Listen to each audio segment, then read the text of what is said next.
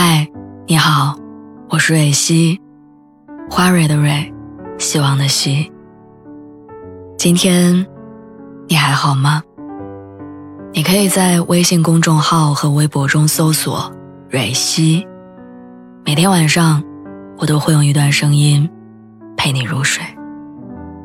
听完今天的故事，祝你晚安，做个好梦。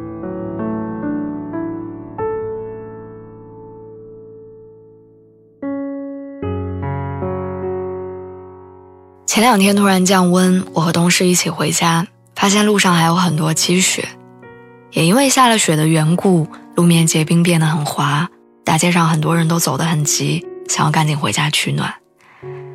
可是同事却突然放停了脚步，从怀里掏出手机，拍地上的雪人儿，拍粘满雪花的树，拍结了冰变得很滑的路。其实同事是一个特别怕冷的人。平时在家都要盖两层被子的那种。可是那个时刻，冷好像一点都不重要。他缩紧脖子，把手蜷在袖口里，哆哆嗦嗦的拍照。他在冷风里瑟瑟发抖，但脸上却挂着笑。后来聊天才知道，同事拍这些照片是想要分享给一个很想念的人，但却永远联系不到的人。同事说，自从他父亲去世以后，他就保留着跟父亲的聊天记录。每当想念他的时候，就会拿起手机看上两眼。有时候还会拍一些生活中的照片给他，跟他分享自己的生活。虽然对方看不见，但却会让他觉得，父亲好像从未离开。他告诉我说，他以前遇到困难的时候，都会习惯性的给父亲打电话。和他絮絮叨叨的说自己的烦恼，虽然父亲不总是能帮上忙，但每次说完，他都觉得心里有能量。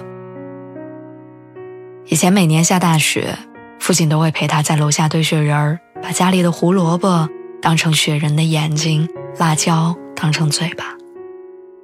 堆完之后，就让他站在雪人的旁边，映着雪景给他照张相。所以，同事现在还保持着习惯。每到下雪，都会拍好多照片。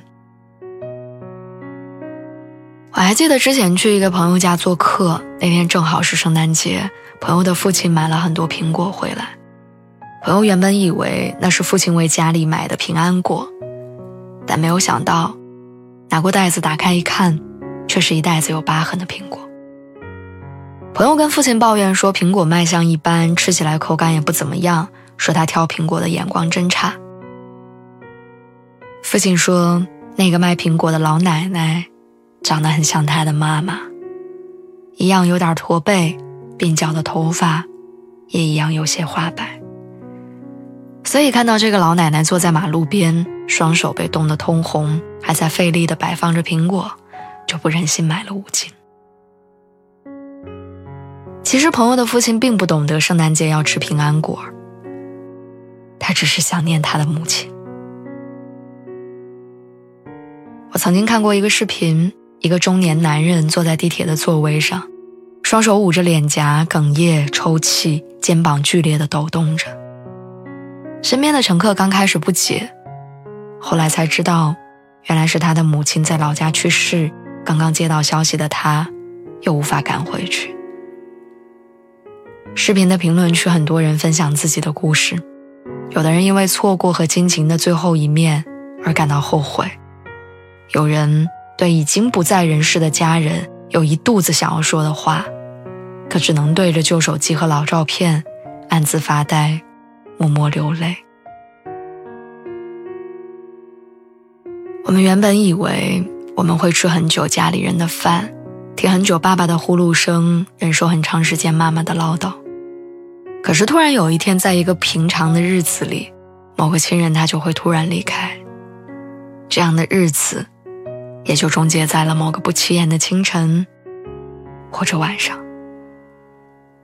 从此，我们站在与他们不会再产生交集的时间节点里，回望着过去他们还在的光阴。姚晨说，在这个世界的日子里。都是寄居，终有一日，我们还会重逢。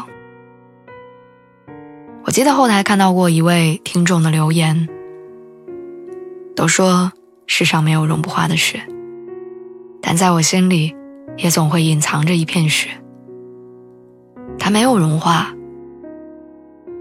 也永远不会融化。